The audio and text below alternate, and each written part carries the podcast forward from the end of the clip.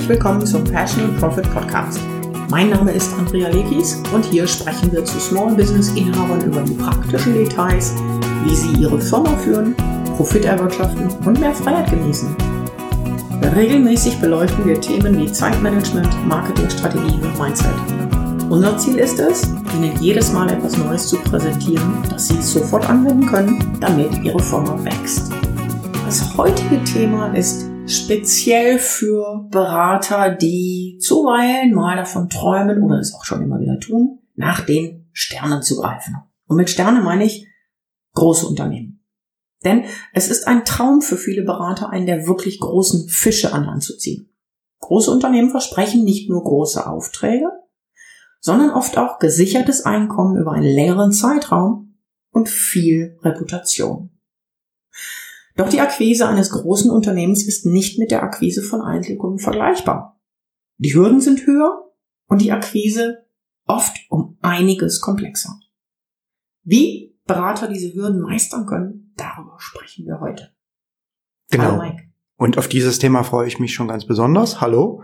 Denn ähm, das ist natürlich auch etwas, womit ich früher im Vertrieb viel zu tun hatte. Große Unternehmen. Ja? Wie, geht man, wie geht man das an? Wie gewinnt man große Unternehmen für sich? Und ja, wie du schon in der Einleitung gesagt hast, äh, es hat natürlich viele Vorteile, große Unternehmen als Kunden zu gewinnen, denn ähm, es ist nicht nur die Größe der Aufträge. Vor allen Dingen hängt das damit zusammen, dass wenn große Unternehmen einmal eine Zusammenarbeit begonnen haben, die in der Regel diese Zusammenarbeit auch über einen längeren Zeitraum führen, was mir persönlich für die Planung meines Business sehr, sehr viel Sicherheit gibt. Mhm. Und deshalb äh, ist es durchaus erstrebenswert, auch große Unternehmen zu akquirieren als äh, Berater und als äh, Dienstleister. Der Punkt ist nur, dass der Spielraum für Fehler sehr viel kleiner ist. Ja, Im Akquiseprozess. Im Akquiseprozess. Der Spielraum für Fehler ist im Akquiseprozess sehr viel kleiner. Und wenn ich da an einer Stelle was falsch mache, habe ich häufig nur noch wenige Chancen, da mhm. wieder reinzukommen. Und äh, was diese Dinge sind, auf die ich besonders achten muss, darüber sprechen wir heute. Und äh, doch wie sehr sich das lohnen kann, dazu vielleicht ganz kurz vorab. Ich kann mich erinnern, in einer der letzten Akquise Masterclass mhm. hatten wir eine Kundin, die ähm, das neu gesammelte Wissen fürs Telefon genutzt hat, um Kontakt wieder aufzunehmen zu einem großen Unternehmen, mit dem früher schon Kontakt bestand, hat dieses große Unternehmen schließlich gewonnen und das war, korrigier mich, 2018 glaube ich. Und äh, dieses große Unternehmen sorgt für ein doch ganz vernünftiges Grundrauschen bis heute immer wieder. Absolut. Ja. Jedes Jahr und ja, und dadurch kann sie sich natürlich dann auch viel freier bewegen und viel mehr Dinge auch tun, die ihr Spaß machen oder viel mehr auch in die Richtung gehen, äh, die, die sie gehen möchte. Ja? Ganz genau. Also, ja, doch was, was das Wichtigste ist, was der allerwichtigste Punkt ist, zu Anfang, glaube ich, den man verstehen muss, und es habe so drei, vier Punkte vorbereitet, die dabei wichtig sind, aber der wichtigste ist, die Akquise in einem großen Unternehmen ist kein Sprint. Es ist ein Marathon. Ja, also wer heute sagt, ein großes Unternehmen mal zu gewinnen, wäre nicht schlecht und heute mit der Akquise startet, kann nicht erwarten, dass er nächste Woche schon, oder sollte nicht erwarten, dass er nächste Woche schon ein großes Unternehmen gewonnen hat. Denn vielleicht darf ich ein paar Erfahrungswerte nennen. Ja, ja. Ähm, ich arbeite im Moment mit einer Klientin zusammen, die im sogenannten Key Account Management ist, also die dezidiert Großunternehmen gewinnt, das heißt, deren sogenannte Quote im Vertrieb, was die erreichen muss, ähm, ist im zweistelligen Millionenbereich. Und ja. allein aufgrund solcher ähm, Zahlen kann man sich schon vorstellen, solche Budgets, wo dann ein Kunde mal für ein, zwei, drei, fünf Millionen gut ist, werden nicht innerhalb von vier Wochen entschieden. Damit sage ich nicht, dass jeder Berater unbedingt dort darauf abzielen sollte, mehrere Millionen ähm, abzuschließen. Aber selbst wenn es deutlich kleinere Beträge sind, muss man hier mit Zeiträumen von mehreren Monaten bis zu über einem Jahr rechnen. Das ist einfach so.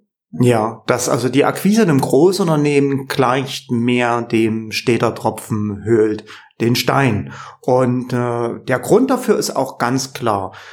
Der Hauptunterschied besteht ja darin, dass ich in einem großen Unternehmen es häufig mit mehreren Entscheidern zu tun habe. Und im ersten Schritt muss ich natürlich all diese Entscheider erst identifizieren. Ja, ich meine, es gibt auch in großen Unternehmen häufig nur einen Entscheider, der die finale Entscheidung trifft, der praktisch seine Unterschrift unter seine Quasi-Unterschrift, muss man sagen, unter den Vertrag setzt. Also auch in großen Unternehmen ist es so, es gibt eigentlich nur eine Person, die Ja sagen kann.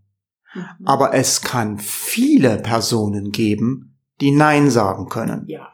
Und das ist das große Problem in großen Unternehmen. Und äh, da ist es wichtig vor allen Dingen, dass ich alle diese Personen, die Nein sagen können, auch identifiziere. Mhm. Schon das, das gleicht ein bisschen einer Detektivarbeit auch. Absolut. Ja. Und im Idealfall ist es natürlich so, dass ich zu all diesen Personen auch eine Beziehung aufbaue. Ja, und da merkt man schon, dass das ein ziemliches komplexes Beziehungsgeflecht sein kann äh, da ist man manchmal nicht schlecht beraten, wenn man auch ein paar Politikerfähigkeiten hat. Ja, aber das ist halt der große Unterschied. Und äh, dann gibt's immer noch Personen, die äh, die ich für mich arbeiten lassen kann, die sozusagen meine Champions sind, ja, die das, was ich mache, richtig cool, richtig wertvoll und hilfreich finden für das jeweilige Unternehmen und sich dann auch im Unternehmen für mich einsetze für mich einsetzen. Und äh, wenn ich solche Personen gewinnen kann, ist das natürlich für mich im Akquiseprozess Gold wert. Doch auch diese Person muss ich identifizieren und überzeugen. Ja, und an der Stelle ist es unheimlich wichtig, hier fundierte Kenntnisse von Akquise zu haben.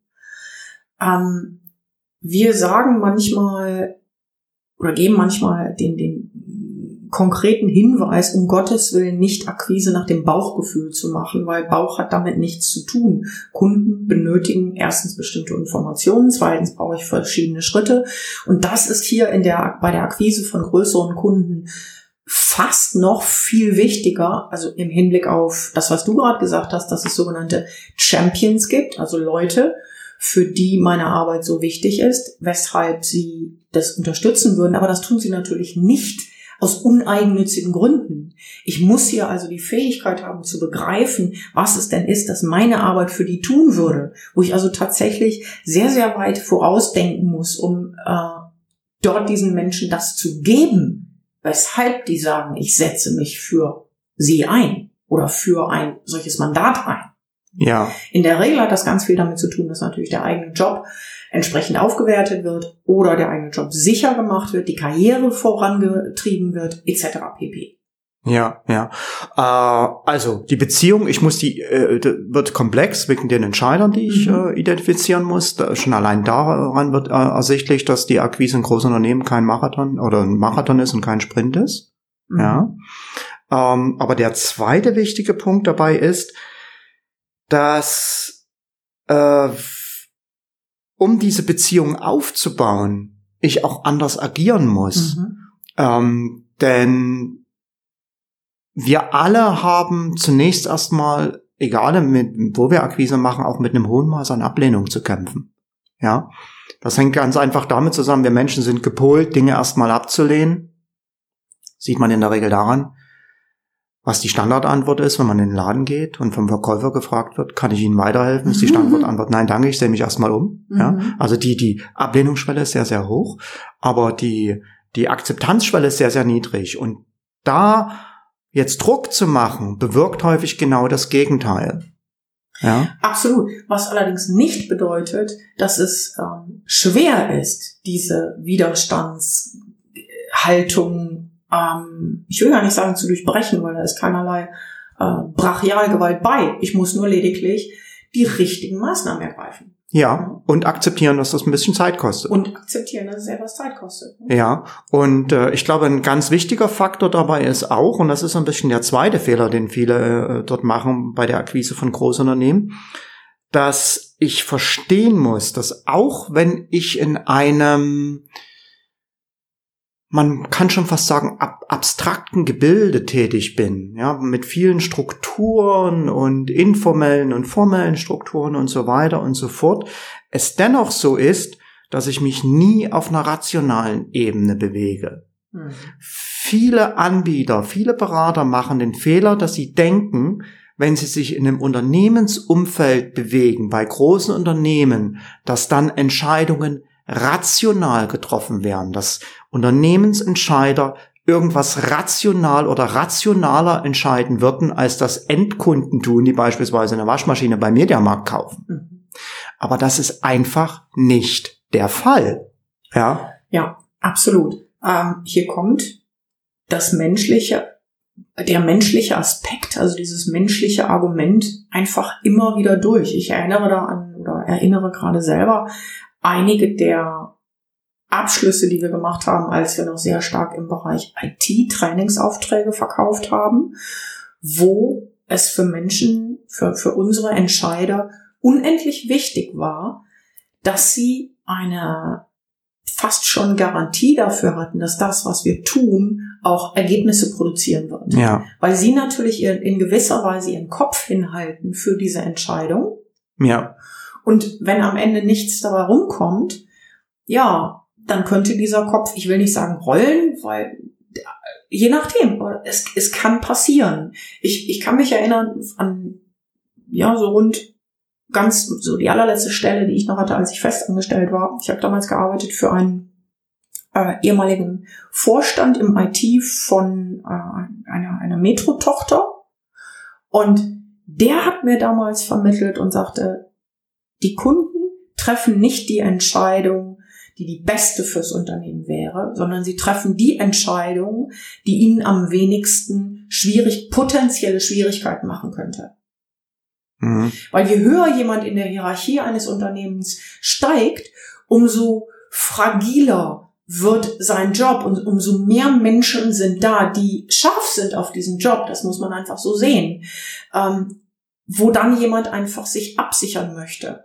Ja, ja. Ich und glaub, das ist verständlich, ne? Ja, und das ist natürlich absolut hochemotional. Ja. Ja, da ist äh, viel auch wenn das nie offen kommuniziert wird, aber da ist viel genau. Angst im Spiel. Ganz genau. Es wird nicht offen kommuniziert. Und an der Stelle brauche ich sehr, sehr viel, nicht nur Fingerspitzengefühl, sondern Kenntnis der menschlichen Natur. Und hier kann ich nicht einfach argumentieren, indem ich zum Beispiel undiplomatisch bin oder unsensibel oder so nach dem Motto, ja, ich bin nun mal so, ich presche immer wie eine Dampfwalze vor, nimm mich oder lass es. Ich kann das tun, aber dann bekomme ich die Aufträge nicht. Ja, ja, ja.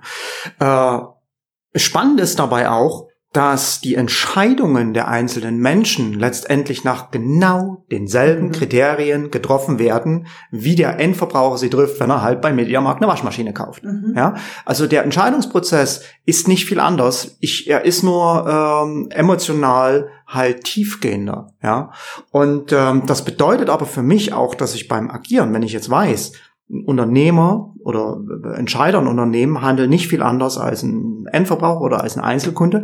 Das heißt aber für mich auch, dass ich meine Botschaften genauso klar formulieren muss. Ja, dass ich dort in meinem Marketing und in meiner Akquise mit dem, was ich dem Kunden sage, mit dem, was ich dem Kunden verspreche, genauso klar, klar sein muss, mhm. damit letztendlich der Entscheider auch weiß, wofür sich einsetzen soll im Unternehmen, damit es ihm auch leicht gemacht wird, meine Lösung an seinen Chef oder wie auch immer weiter zu verkaufen. Ja.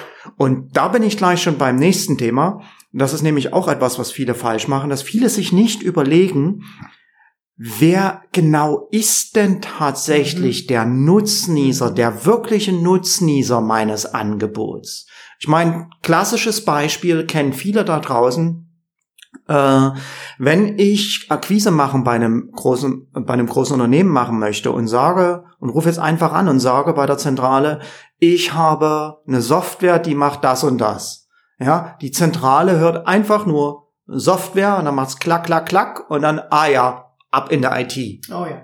Ja, das ist so der klassische Weg. Und dann hänge ich in der IT fest. Ja, denn was passiert natürlich in der IT? Ähm, die IT weiß häufig mit dem, was unsere Software eigentlich tut, gar nichts anzufangen. Ja, was interessiert die, was was äh, die Software äh, Buchhaltungsströme optimiert? Ja, die IT hat eine ganz andere Aufgabe. Die IT soll einfach nur sicherstellen, dass die IT-Struktur, die IT-Landschaft sicher funktioniert und möglichst stabil ist. Und deshalb ist alles, was da von außen Neues kommt, ein potenzieller Feind, ein potenzieller Störfaktor, der das sichere Gefüge durcheinander bringen kann. Und deshalb werde ich dort immer wieder auf Ablehnung stoßen. Ja, und ich habe es ganz sicher nicht, oder äh, ich habe es, ich kann nicht sagen ganz sicher nicht, aber selten mit Menschen zu tun, in deren Stellenbeschreibung sowas wie innovatives, vorausschauendes, äh, langfristiges Planungsverhalten drin ist. Das ist einfach da nicht drin. Das ist in gewisser Weise ein Status quo, äh, etwas sicherzustellen. Ne? Ja. Reibungslose Abläufe. Äh, de deren Aufgabe ist es qua Definition gar nicht, so ein innovatives Verhalten an den Tag zu legen. Und da machen die meisten wirklich einen großen Fehler, weil natürlich die nächsthöhere Position zumindest ein Tick schwerer zu erreichen ist, also egal ob am Telefon oder über, per E-Mail, an der Stelle, da können wir heute nicht drauf eingehen, muss ich mir einfach andere Dinge einfallen lassen, um diese Menschen exakt, zu erreichen. Exakt. Und wenn ich nämlich jetzt einfach nur sagen würde, okay, diese Software, die ist eigentlich hochinteressant für beispielsweise den Marketingleiter oder für den CEO. Und nehmen wir mal an, ich bekomme den CEO tatsächlich an die Strippe, weil das vielleicht der einzige ist, der abends um 10 mhm. noch im Büro ist und den ich dann noch erreiche, wie auch immer.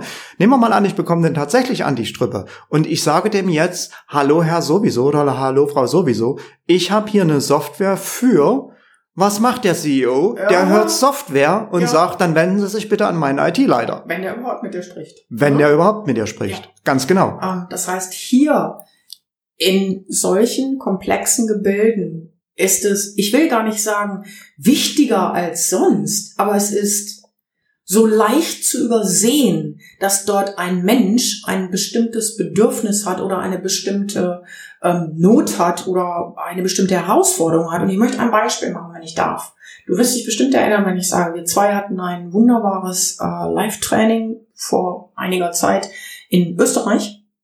Und da ging es tatsächlich darum, um Software. Und die Ansprechpartner an der Stelle sollten aber die Vorstände sein. Und wir beide wissen, einen Vorstand bekomme ich, ach, da komme ich über die Sekretärin selbstverständlich oder Assistentin selbstverständlich nicht hinaus, wenn ich mit Software argumentiere, weil die mich an den IT-Leiter verweist. Das haben wir aber auch nicht gemacht. Ähm, wir sind hier nach viel, viel, viel Detektivarbeit darauf gestoßen, dass es eine neue Gesetzgebung gab. Und diese Software, um die es ging, hatte etwas mit ähm, äh, Finanzströmen. Finanz, genau, mit Finanzströmen zu tun. Und es gab ein neues Gesetz, das dazu führte, dass ein Vorstand in gewisser Weise, ich formuliere es laienhaft, mit haftbar gemacht werden kann, wenn das nicht in gewissen Parametern abläuft. Und die Software bei der Firma, wo wir den, äh, das Training gemacht haben, hat dafür gesorgt, dass das der Fall ist. Und ich weiß noch, wir haben live telefoniert, in unseren Trainings haben wir es immer gemacht, wir haben live telefoniert, ich sage mal ohne doppelten Boden und äh, Sicherheitsnetz. Wir haben 20 Vorstände angerufen und sind bei 19 durchgekommen. Durchgekommen meine ich in der Form, dass wir entweder mit den Menschen direkt gesprochen haben oder die Sekretärin, die Assistentin sagte, super wichtiges Thema, schicken Sie mir was zu, ich lege das Herrn oder Frau so und so auf den Tisch. Diejenigen, die wir erreicht haben, die Vorstände oder weiblichen Vorstände, haben gesagt, bitte tragen Sie mich ein. Hm. Und das, wie wir das gemacht haben, ist wirklich nur ein Satz. Wir haben gesagt, wir können Ihnen helfen, diese rechtliche Verpflichtung, die Sie seit dem, seit dieser Einführung äh, haben, ähm, abzubilden und zu verhindern, dass sie hier in die Haftung geraten. Ich kann mich nicht mehr an den, den genaue Wortwahl erinnern. Und das hat dazu geführt, weil wir tatsächlich dieses Eigeninteresse der Leute auf dem Schirm hatten. Ja, ja, ja. Absolut. Cool. Cooles Beispiel. Da erinnere ich mich auch noch gern zurück. War ein schöner mhm. Auftrag. Äh, die, ähm, also klar, prinzipiell ist es sowieso eine coole Idee, so weit oben wie möglich einzusteigen. Wenn ich die richtige Argumentation habe. Exakt. Das ist der Punkt, mhm. dass ich mir aber genau überlegen will, was sind denn jetzt tatsächlich die Probleme, Ziele, Wünsche dieser Person, an die ich mich wende. Und das hat mit dem eigentlichen Produkt oder mit dem eigentlichen Angebot, was ich anbiete, mitunter nicht so viel zu tun. Exakt. Und da muss ich ein bisschen um die Ecke denken. Und da hilft es dann natürlich auch, wenn ich mir im Vorfeld eine bestimmte Reputation erarbeitet habe. Das heißt, wenn ich große Unternehmen akquirieren möchte, kann ich noch sehr viel ringsrum tun. Ja, also ich könnte mir beispielsweise überlegen, dass ich auf den entsprechenden Events in dieser Branche auch immer mit zugegen bin, auch ja. immer Anwesenheit zeige, ja. Kontakte knüpfe, mit den Leuten spreche und so weiter und so fort. In manchen äh, Branchen gibt's auch äh, Industrie, Bran Branchenkomitees, die bestimmte Standards festlegen oder so weiter und so fort. Da könnte ich auch versuchen, Mitglied in einem solchen Komitee zu werden, weil mir das natürlich Reputation verschafft.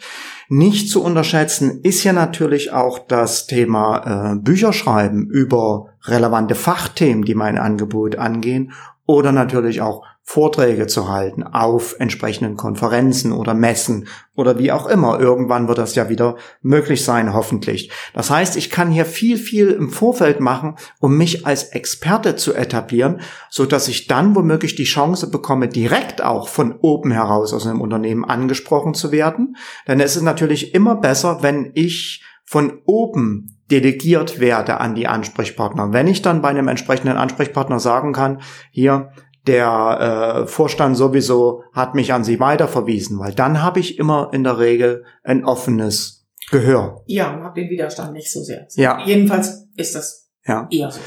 Wenn es notwendig ist, dass ich den Weg anders herumgehe, das heißt, dass ich erstmal die Ansprechpartner identifizieren muss und von unten sozusagen das Feld aufräumen muss, dann kann ich ihr nur den Tipp geben, so früh wie möglich nach den Entscheidern zu fragen. In der Regel schon beim allerersten Kontakt. Denn es zeigt sich immer wieder, je länger ich damit warte, umso schwieriger wird es. Also gleich schon beim ersten Kontakt fragen, hey, wer ist in dieser Art von Entscheidung noch alles mit involviert? Und dann natürlich auch versuchen, entsprechend die Person mit an den Tisch zu holen. Und je länger ich mit diesem Schritt warte, umso schwieriger wird es. Vielleicht wird es sogar nach einiger Zeit komplett unmöglich. Absolut, absolut, weil dann habe ich mich vergaloppiert in irgendeiner Struktur, ähm, wo ich dann verbrannte Erde hinterlassen habe im Zweifel. Ja, ja. Und natürlich ist es so, dass das, was wir jetzt sagen, nach sehr viel Arbeit klingt. Äh, ich weiß, dass die Arbeit, die ich im Vorfeld mache bei einem solchen Prozess, sich immer rechnet. Ich erinnere an die Zahl, die ich gerade genannt habe von dem Training, ähm, wo wir tatsächlich einen kompletten Tag lang uns das angeguckt haben, bis wir diese Botschaft am Telefon, die wir verwendet haben, ähm, erarbeitet hatten. Ja, aber wie oft schaffe ich es, dass ich 19 Vorstände beziehungsweise die Assistentin, die bereit sind, das äh, Anliegen weiterzutragen und sagen, das ist hier ein Thema. Ich kann hier wirklich nur empfehlen, den Prozess umzudrehen und im Vorfeld mehr Arbeit reinzustecken, weil den Frust, den man sich ansonsten holt, den kann man kaum wieder auffangen. Ja. Ähm, viele, viele haben die Haltung zur Telefonakquise, dass sie nicht funktioniert. Ich kann nur sagen, wer sich in der richtigen Branche, also immer im B2B, wenn wir davon sprechen, sprechen wir nur vom B2B, niemals vom B2C, ähm, kann ich nur sagen, es funktioniert wenn ich weiß, wie es geht und entsprechend ein Projekt hochprofessionell aufsetze. Ja, und da sprichst du einen wichtigen Punkt an, denn gerade wenn ich bei großen Unternehmen akquiriere, führt auch heute noch kein Weg am Telefon vorbei. Ja. Ja, Absolut. Es, und da ist das Telefon das geeignete Mittel und äh, es gibt auch interessante Untersuchungen dazu, interessante Studien dazu, die auch zeigen, dass äh, C-Level-Entscheider sich am liebsten oder es am liebsten haben, wenn sie per Telefon kurz informiert werden, weil die haben in der Regel auch keine Zeit, ihre E-Mails zu lesen, beziehungsweise lesen noch nicht mal ja. ihre E-Mails. Da ist eine Assistentin, die, die da, die das für sie durchfiltert, ausfiltert, liest. Ähm, und äh, die werden am liebsten per Telefon auf dem Laufenden gehalten. Und ja, bevor jetzt jemand sagt, äh, ich komme ja an die nicht ran, die, die, die gleiche Mühe, die man sich macht, um den C-Level-Entscheider zu nehmen, äh, zu, zu, an den Hörer zu bekommen, wenn man sich die auch macht mit der Assistentin, dann funktioniert das. Das wissen wir einfach. Ja, mal, ne? genau, genau. Und es funktioniert immer dann, wenn ich dann natürlich entsprechende Informationen habe, weiß, was die Probleme sind und dann zunächst erstmal bei diesen äh, vordergründigen Problemansätze, selbst wenn die noch nicht unmittelbar zu meinem Angebot führen. Mhm. Ja, praktisch als Zwischenschritt, als quasi als Hook das Ganze mit, mit anbieten. Und ähm, ja, äh, das sind eigentlich so die wichtigsten Punkte, die ich berücksichtigen muss, wenn ich große Unternehmen akquirieren will. Vielleicht fasse ich das einfach nochmal zusammen. Oder hast, fällt dir noch was Wichtiges ein dazu? Äh, du, ich glaube, über das Thema könnten wir äh, einen ganzen Kurs machen. Da fällt mir ein, wir haben einen gemacht. also ich, es ist tatsächlich so, dass man darüber noch sehr, sehr, sehr viel sagen kann. Und wenn jemand sagt, oh, das ist aber viel, sage ich immer, naja, wenn es weniger komplex wäre, gäbe es mehr Menschen, die damit exorbitant erfolgreich wären und weniger Berater, die dort Unterstützung anbieten würden. Das ist ganz einfach. Insofern. Ja, ja. Äh, ich glaube, ähm, wie komplex das Thema ist, wird auch daran ersichtlich. Du hast für uns äh, Key-Accounterin erwähnt, eine Kundin von uns, dass äh, teilweise bei manchen Branchen, bei manchen Angeboten Key-Accounter sich nur um einen Account kümmern. Exakt. Ja, nur einen Konzern als Zielkunden haben, nur zur Aufgabe haben, einen Konzern als Kunden zu gewinnen. Ja, oder erinnere dich, als ich noch im Recruiting war, ähm, ich hatte mehr als einmal ähm, auf dem Tisch jemanden zu finden, der zum Beispiel Key Account Management macht für einen der großen Telekommunikationsanbieter oder für einen der großen Softwareanbieter etc. Ja. Okay. Ja. Okay, dann fasse ich das noch einfach mal zusammen. Mhm. Also große Unternehmen zu akquirieren kann sehr, sehr lukrativ sein und kann der Karriere mächtig auf die Sprünge helfen. Mhm. Ja. Allerdings muss ich ja aufpassen, es ist kein Sprint, sondern ein Marathon. Viele machen hier den Fehler, dass sie zu schnell zu viel wollen. Lassen Sie sich Zeit, äh, ermitteln Sie die Entscheider, bauen Sie zu den Entscheidern Beziehungen auf. Es ist wichtig, die Beziehung ist ja eigentlich das A und O und äh, auch in der Beziehung als Experte angesehen zu werden, das ist hier das Wichtigste. Der zweite wichtige Punkt ist, auch in einem hochkomplexen Unternehmensumfeld werden Entscheidungen zunächst emotional getroffen und dann hinterher rationalisiert. Das ist nicht anders als bei allen anderen Menschen. Und äh, gerade die Emotion spielt ja eine sehr, sehr große Rolle, weil Entscheidungen in einem so komplexen Umfeld viel gravierendere Auswirkungen haben. Mhm. Ja, also machen Sie nicht den Fehler, dass Sie hier zu, zu rational angehen. Und das, äh, der, der dritte wichtige Punkt ist, versuchen Sie im Vorfeld eine Reputation aufzubauen, schon im Markt als Experte wahrgenommen zu werden, weil dann wird hinterher vieles, vieles leichter. Ja, danke dir. Und abschließend kann ich, möchte ich gerne hinweisen eben auf, auf zwei Kurse, die es äh, auf telefonart.de dazu gibt, nämlich einmal die Akquise Masterclass, die tatsächlich diese Aspekte des Telefonierens aufgreift, plus die äh, der zweite Kurs zum Verkaufen. Winning Conversations. Exakt, Winning Conversations. Okay, in diesem Sinne sind wir jetzt am Ende angelangt. Genau. Für immer. Auch für, für diesen Podcast. Podcast. Herzlichen Dank, dass Sie dabei waren. Wir würden uns freuen, wenn es Ihnen gefallen hat, dass Sie uns vielleicht ein Like hinterlassen auf Facebook oder aber eine gute Bewertung auf iTunes, Stitcher, Stitcher oder Soundcloud. Oder Soundcloud. Genau. Bis bald. Tschüss. Bis dahin. Tschüss.